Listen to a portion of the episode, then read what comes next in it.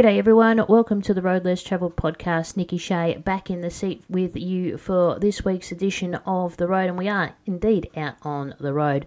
A big thanks to those of you who've interacted with us, we really appreciate your support, and don't forget you can drop us a SMS on 042 752 8467 and that email phatcat at iinet.net.au and you can check out all the previous episodes and upcoming events on our website which is phatcatmedia.com com.au. I was just about to sneeze. I do apologise.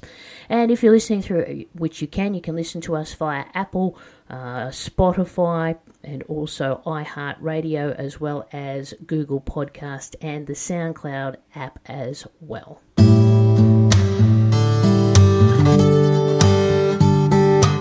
This week on the road less travelled, we thought that we'd actually come to you from the road and inside the caravan at the moment as the sun goes down the birds are chirping up in the trees we're out on the hunt for gold and the discovery of gold on Australian soil arguably hastened our development and population growth by as much as half a century and is still considered an export uh, export earner. Luckily for the travellers, uh, such as us, gold can still be found through vast areas of Australia and is still quite accessible in small quantities to the well prepared enthusiast. And a lot of people have asked me, is there still gold and can you get it? How hard is it? Well, the media often reports on the discovery of very large nuggets. Uh, last year, for example, a Victorian pensioner unearthed a two kilogram nugget just outside of Bendigo. Worth up to $160,000, he named his find. You wouldn't believe it. A girl walking her dog near Bendigo in Victoria recently found a nugget worth $30,000 and another 1.4 kilogram, that's 1.4 kilogram chunk was unearthed over in Kalgoorlie in WA. Going back a few years, the massive 24.6 kilo Hand of Faith nugget was found in Kingower in 1980. That's 24 and a half kilos. The most famous gold chunk of, of them all, the Welcome Stranger, first saw the light of day at Moliagul in Victoria in 1869 and weighed 65.3 kilos. I'll read that again to you 65.3 kilograms. Such finds are very unlikely given the large number of people who are now looking but panning for alluvial gold and getting out after smaller nuggets is pretty much a satisfying pastime. It combines elements of bush travel, exercise, and time outdoors. And if you throw in the draw card of some historic locations and towns, it's certainly well worth the effort. Now, how do you get involved? Well, there are gold fossing fossicking clubs, uh, for some people, are the best place to hook up with true enthusiasts. They've got information nights and regular outings, and experienced members are always happy to help with the new chums. I spoke to Paul, who's the president of Victoria's Seekers Club, which has over 200 members, mainly retirees, and asked him the highlight of the benefits in joining a club such as them. And he said, Often I say to people that we're not only a prospecting club, but also a caravanning, camping club, a four wheel drive club, and a social club. Our club camps in the Golden Triangle of Victoria for about five days most months. It's a very social with the sundowners on most evenings, yarns around the campfire, and regular function and games and competitions. Joining a club is also a great is also great because you're mixing with the like-minded people who are helping you get started. Now, gold detecting is much safer as part of a group rather than doing it alone. There are hazards in the goldfields, and most clubs will have safety guidelines, for example, carrying a two way radio, water, GPS, and detecting with someone else. Now, it might sound a little strange, but if you're only getting to prospecting to find the next big gold nugget, you probably won't last too long. If you are after a long term hobby and like the bush, camping, and socialising with sort of like minded people, join a club. Gold prospecting clubs in various areas can be found with a quick internet or Google search. Most also nowadays have Facebook pages, and these can be a great way of deciding whether or not a club is suitable for you before approaching them. And as I said earlier, where to find gold? Well, there are, of course, fossicking areas aimed at tourists, some of which even plant gold for you to find. These are good places to learn the ropes, as many of you will have panning experts available to show you the best techniques. For example, Sovereign Hill at Ballarat is one example, and some historic gold towns also hold special days and festivals of which some activities are staged as one off events. There are also a number of recognised gold bearing areas in Australia. The biggest of these are Victoria's Golden Triangle, West Australia's Goldfields region, Central Queensland, and the Bathurst area west of Sydney. South Australia and the Northern Territory have important commercial operations and some good fossicking prospects too. Only pretty much the most experienced prospectors go looking for new gold areas, usually in very remote areas. In the past, uh, desperate and sort of intrepid prospectors would go far ahead in settled areas, watching for the telltale signs such as greenstone and quartz, panning every creek they came to, looking for the exciting yellow smear at the base of the dish. And as we said on our previous episode, Lasseter's Lost Reef, for example, has passed now into Australian folklore. Now, life is not quite that hard for the casual prospector these days. There's quite clearly defined gold bearing areas that declare their value well into the travelling gold hunter. The action is generally centred along certain rivers, and good finds can still occur as erosion and weathering, like the weathering, constantly exposes new materials to the surface. Now, there's a variety of techniques. It's uh, three basic forms let me just rewind. Gold is found in three basic forms, which is reef gold, which is veins in rocks, alluvial gold, and nuggets. Now, both alluvial gold and nuggets uh, were originally formed from the weathered reefs. They shed from it. Reef gold is now generally the domain of the real serious mining operations delving from between uh, 10 to 1,000 metres below the surface. They follow the gold vein or the leader. Much of the gold mined professionally these days is so small it's not even visible to the naked eye.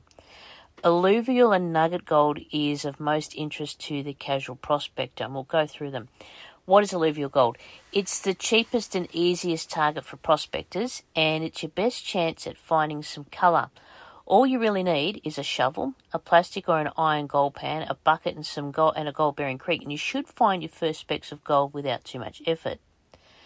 The secret with alluvial gold is to remember that gold is the heaviest element. It will always sink to the lowest point and in water slowly works its way to the bottom of the lighter gravels. In strong flows, it will be dragged along with other part well it will be dragged along like other particles but certain riverbed formation work as traps concentrating the gold particles so look for potholes or just upstream of rock bars. Use your shovel or even a yabby pump to lift the deepest gravel from these areas into your bucket. Alternative, alternatively, in an old gold mining area, look for the piles of spoil or the mullock heaps on the banks. This is gravel that's already been extracted by others and it's often worth panning because there's still be flakes of gold that were missed. As for the process of panning itself, the process in the well, it was described in um, the Melbourne Argus newspaper in 1894, and it's these instructions are awesome. They still apply today. All the material you've gathered, you put into your bucket, and when it's full, you take it out and your tin dish to the bank of the creek for washing or panning out. Into the dish, you put half your bucket of stuff and place it on the bank so the water can wash into it.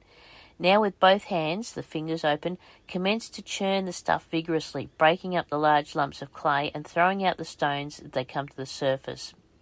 Let plenty of water into the dish, but do not allow any of the material to escape out of it. After churning it for a few minutes, take the dish by the sides and give it a circular swirling motion, still letting the water into it. Churn again with your hands, throwing out the smaller stones. Repeat these processes until you've got down to about a handful of the stuff. Keep this at one end and lap it about in a pint of water. Make this gentle rotate around the dish and it will gradually wash away the clay, leaves the black sand exposed in which the gold, if any, will be seen. Don't be disheartened if you should not come across any nugget the first time. Think yourself lucky you get good colour, and that's half a dozen specks. So that's from the Argus newspaper in the 18, 1890s. Another way of finding is metal detectors. It's something I've just got into recently. Whole books have been written on this topic, but the basic idea is that you outfit yourself with a metal detector, learn how to use it, locate an area where the gold is likely to be found, get permission and the relevant permits if necessary, and start looking. Most detectorists carry a small spade or a pick. Be prepared for plenty of false alarms. Now, there are different types of detectors, and these will penetrate deeper than others, but the rule of thumb is that the bigger the nugget, the greater the depth at which the detector will locate it. Only a very large lump of gold will trigger an alert at more than 30 centimetres under the surface with most type of detectors. what kind of when it gets to a, an, entry entry level detector, um, a company called Minelab manufactures a large range of metal detectors. I have a Minelab, and the most popular makers of, of gold detectors too. Their products include the top of the range gold detector, which is a GPZ 7000, which will set you back close to ten thousand dollars. For less than half this, you can buy a SDC 2300, which is very simple to use and very good on small gold. The GPX 4000, 4500, or 5000 are three very good detectors with more settings and a range of coils for different conditions. Now, while it can take years to become truly proficient with a detector, early success can happen. Um, for example, I know someone that bought a Minelab um, in 2004, and on their very first detecting trip, uh, they were returning to the car after detecting a fence line, and every now and then they'd get too close to the wire fence, and the detector would howl. So on one one occasion, the guy actually made a larger, uh, the detector made a larger noise over a chunk of quartz which was poking out the ground. He dug the quartz out, kicked it to the side, and when he put the coil back over the hole, there was no sound. It wasn't the fence which made the detector sound off. He picked up the quartz rock, which, which is a bit larger than a softball, and had a close inspection, and there was gold running right through it. Um, he took it to the gold shop in Ballarat, and the owner did some tests on it, and he had about 11 ounces of gold. Um, in today's money, would have been about $20,000 worth. So uh, it can happen. Permits and requirements. Most states require that you purchase a miner's right before you can prospect anywhere other than a special fossicking reserve. Yes, that's pretty much the same piece of paper that sparked the Eureka Stockade too. In general, this permit will allow you to search for gold on vacant Crown land, a pastoral lease that is not covered by a granted mining tenement with permission from the leaseholder, and a mining tenement providing you have permission from the tenement holder. If you don't fulfill these requirements, you may not have any right to possess the gold you find. Imagine if that happened with a once in a lifetime nugget. Once again, clubs are a great source of information on the legal requirements in your state. So, what are your chances? Well, gold was once one of the very few ways for a poor individual to become rich or at least attain a higher standard of living. In the mid 19th century, up to a million people were actively prospecting for gold in Australia. In 1930, on the cusp of the Great Depression, the New South Wales Mines Department was instructing up to 1,000 desperate people in prospecting skills and sending them off to the outback with a small subsidy. So we all know that the big gold mining corporations are still making heaps of money from huge open cut or shaft mines, but is there anything out there apart from the very rare huge nugget? Well, gold is getting harder to find, that's true, but enough good nuggets are still being found to give us hope. Metal detectors are still also improving every time, so with the right equipment, a bit of hard work, and a positive attitude, small subgram nuggets are often found by um, other prospectors. However, I would emphasize that most members of clubs are not prospecting for financial rewards. In other words, it's not about the money, but it's all about, for me personally, it's about getting outdoors, doing something interesting, and there has to be more precious that has to be, in my opinion, more precious than gold. It's um, a great hobby. Um, as I said, um, you can start off with just a gold pan and go out and pan in a river, or you can hook yourself up with uh, metal detectors. And there are shops, uh, especially, especially gold mining shops. Um, if there's Reeds Prospecting over in WA, there's the Minelab stores here in, in Victoria. So check your um, just jump on Google for the locust prospecting or um, mining supply store in your area. Go down and have a chat. They love to have a chat as well. And um, get involved in it. It's a great hobby, lots of fun. If you find something, it's, uh, my father actually likens it to fishing. Um, it's all about going out there and having fun. If you catch a fish, all well and good. If you go out there and you get some gold, all well and good. But it's all about being outside, enjoying this fantastic country, and that's what I intend to do after this podcast. Is to jump back out on the, the Minelab gold detector. I've got a gold monster, and uh, head out there and see what I can find. We'll take a quick break and be back with more of the Road Less Travelled podcast after this. The Road Less Travelled podcast is a proudly Australian, fiercely independent podcast, hosted and produced by me, Nicki Shea, for Phat Cat Media. We receive no corporate payments, which means we rely on self sufficient financial support. If you can and are able to, we would love you to support us via Patreon. Listen to the Road Less Travel podcast on Google Podcast, Spotify, Apple Podcasts, and iHeartRadio. Welcome back to the podcast. I thought it's important too to have a bit of a chat about the relationship uh, to primary source of gold and the difference between alluvial gold and eluvial gold. Alluvial A L L U V I E L and eluvial E L U V I E L. Alluvial gold is the fine gold in small nuggets, and they can be transported many kilometres from the source of the gold itself. They can be ancient alluvial gold deposits in ground lifted high above the current stream levels. The eluvial gold are larger nuggets and they may be closer to the primary gold source. So, how is the type of gold transported? For alluvial, it's moved by water through gullies, streams, creeks, and rivers. Eluvial is freed up by the, or it's freed up rather from the gold source by erosion, uh, things like weathering, and moved by gravity downslope. It can be very close to the gold source if the source has not been dispersed. So the gold characteristics of alluvial, or alluvial rather, A double L. Rounded edges, small nuggets, flakes, or gold dust. They have larger nuggets closer to the source in upper reaches of a river or a creek the finer gold further from the source or in lower reaches of the river. They have the largest nuggets deposited in coarse sediment and finer gold in sandy parts of the sediment, and they can occur with heavy minerals such as magnetite. The eluvial is angular, irregular shaped nuggets. Generally, the gold nuggets are larger near the source and smaller further down the slope, and often specimen gold, or species, uh, is still found. The specimen gold still has the host rock attached. So the high specific gravity, the SG of gold, mean, means that it's transported at the base of currents and will be deposited by changes in current. So places to prospect for alluvial gold in streams or riverbeds are, are where you should be doing. And the key of that is to imagine that the stream is in full flood, then look anywhere where there is a change in the velocity or the direction of the water. So, find the direction of flow, then prospect on and around the inside bend of the stream or riverbank. Gold will travel in the line of least resistance, so look downstream to the next sharp inside bend and prospect in a straight line to that bend. Now, along that line, look at the stream bed. Is there obstruction such as hard rock dikes across the flow or boulders? If so, look around those areas. If there are fissures, holes, or natural traps in the stream, scrape out all the material in those natural traps. Check the overburden in all these stream traps right down to bedrock, then scrape out the fissures and holes in the bedrock. Even if the stream bedrock is bare granite or other sort of igneous rock, check it for fissures. Look for holes, even those filled with cemented rubble, and check these thoroughly down to the bedrock. The coarse sediment and gravel deposits could hold larger gold nuggets. Even if the deposit is not on the bedrock, it still can be contained in smaller nuggets. And just remember that not all deposits are in current streams. Try to identify where the streams flowed in the past and prospect there using these rules.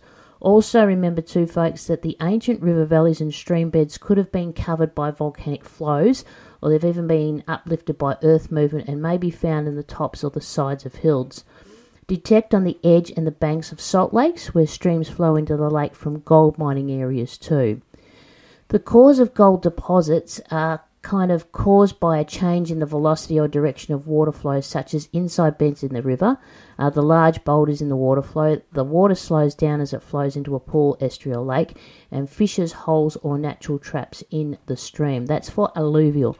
For eluvial, um, where to look for it, where to look for where the gold is deposited when it comes to the eluvial stuff.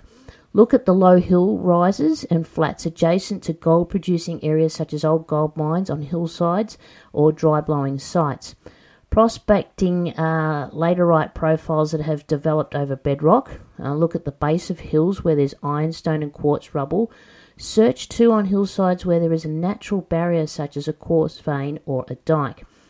Follow the path down the hill from your gold find or the historical evidence and up to the hill to find more nuggets or even the primary gold source. Have a look too to see if there is a change of vegetation or grasses on the side of a hill. Check to see if there's maybe deeper ground where the material has been deposited in some sort of depression.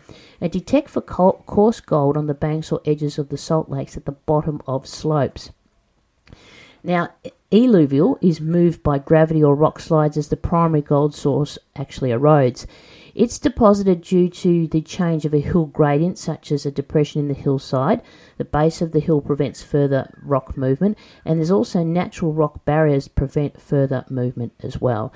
So they're just some of the things. That's a little thing that I, I picked up on a gold course that I did with a company called Raw Gold in Dunolly in Victoria. You would have heard of the name Andrew Bales. If you haven't, you would have seen the possibly if you're uh, interested in gold or prospecting, would have seen the Weekend Prospector. That's Andrew Bales, and uh, he has a company called Raw Gold. Did a course out of Dunolly a couple of weeks ago. It's absolutely fantastic, and there's a difference between alluvial gold and eluvial gold. It's a bit of insider information. We'll take a break, and when we come back, I'll be talking to you from Dunolly itself. You're listening to the Road Less Travelled podcast.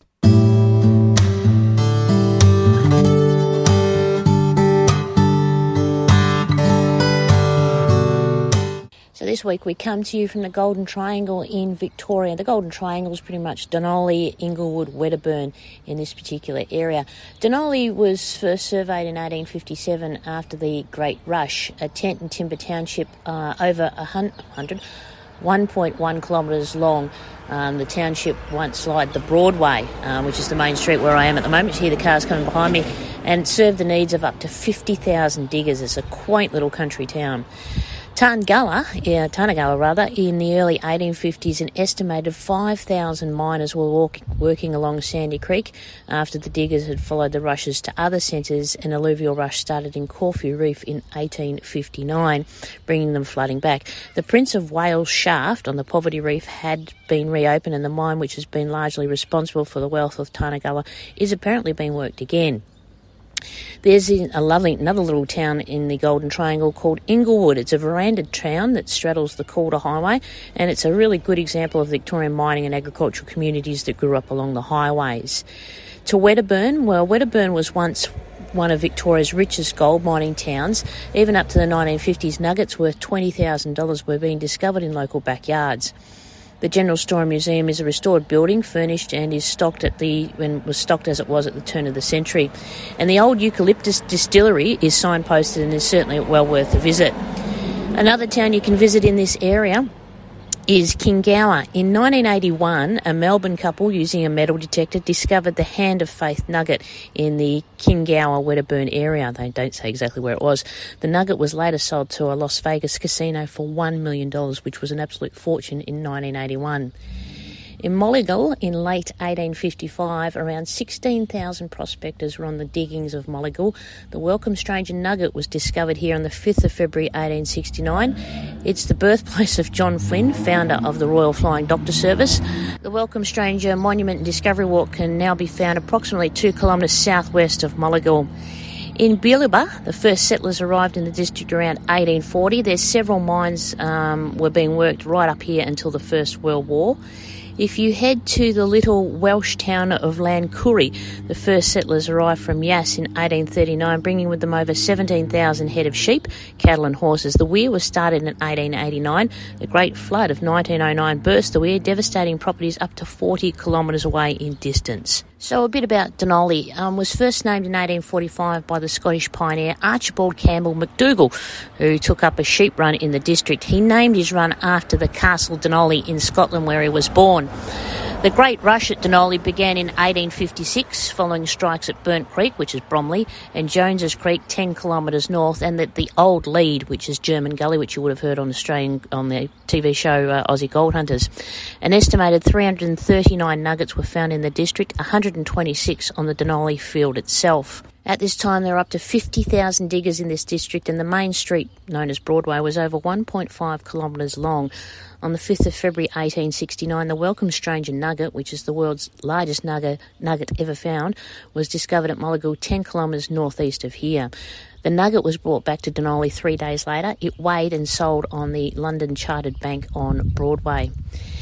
You can see the Dunolly Post Office in 1890 that was constructed, and Broadway is this aptly named roadway behind me that once flanked by a tent and timber township that's, and it stretched for over a half one and a half kilometres.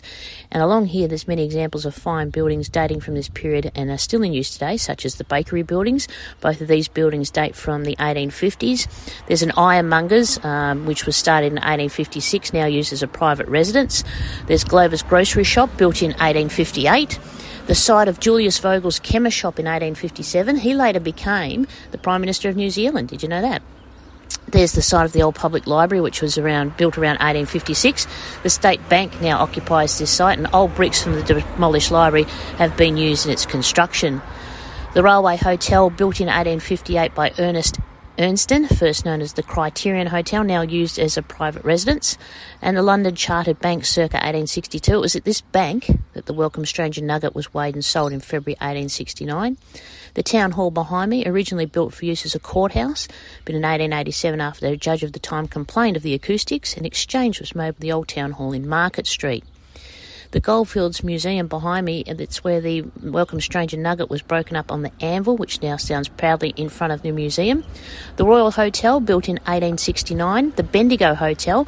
This hotel housed the Cobb and Co stables and accommodation buildings. Both still stand at the rear of Daly's store the Terminus Hotel, the railway station built in 1874, um, the Shire of Betbet offices built in 1973, they were extended in 1988.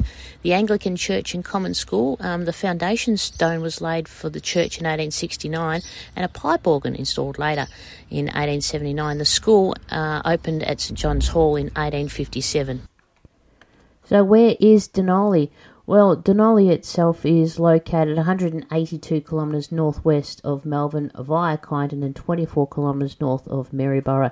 Basically, you head up from Melbourne and head on the Calder Highway and head out through uh, Maldon and then on to Dunolly that way. Fantastic little place to visit, and there's plenty of accommodation as well, such as the Dunolly Golden Triangle Motel.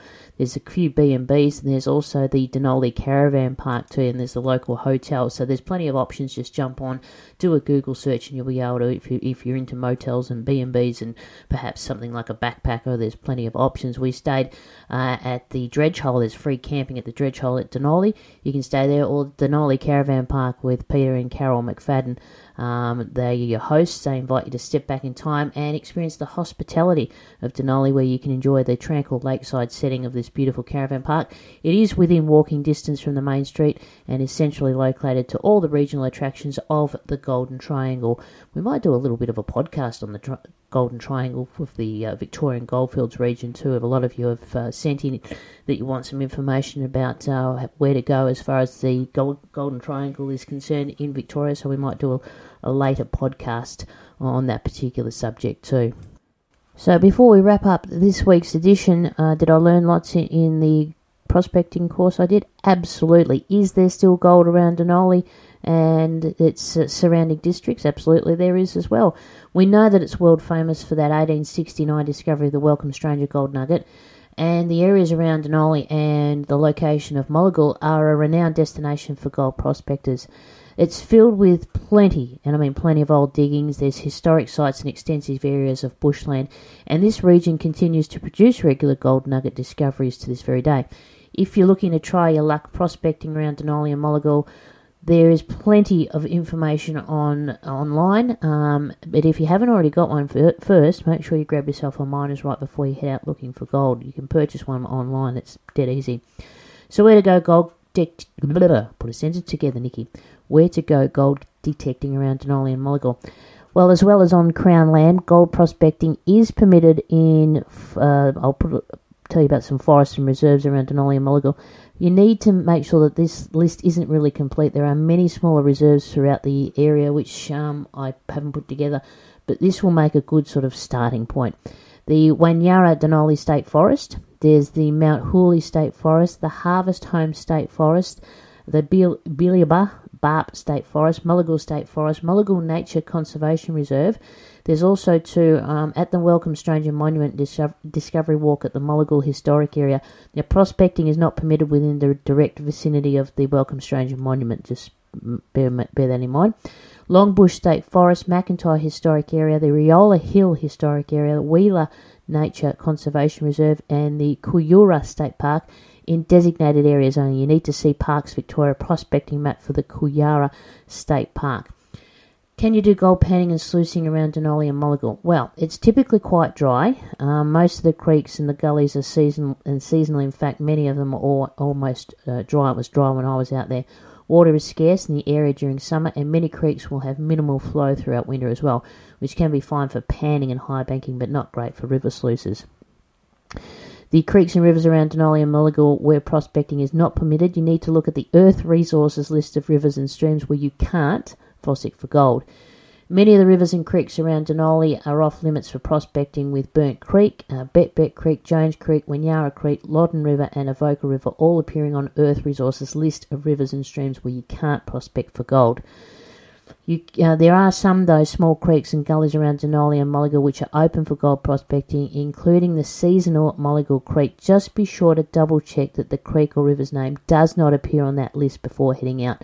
There's plenty of old mining dams throughout the bush which can be uh, utilised for gold panning and high banking as well, and they're pretty easily spotted on the Google Maps satellite view. These dams too will generally hold water further into summer than the small sort of seasonal gullies throughout the forests. There's gold shops like Coiltek Gold Centre uh, in Maryborough, gold teching with Stinky Pete prospecting tours. Chicks with Picks Australia's have fantastic clothing, gear, and accessories for people with gold fever. Um, maps for the area, check out um, the Dunolly and Inglewood State Forest, Kooyoora State Park um, maps for Victoria prospecting maps, and the historical gold maps of the Victorian goldfields. That's all I'm going to tell you because I'm going to get out there now and uh, get back on the detective before I head back home. I hope you've enjoyed a quick trip to Dunolly, a little bit about gold.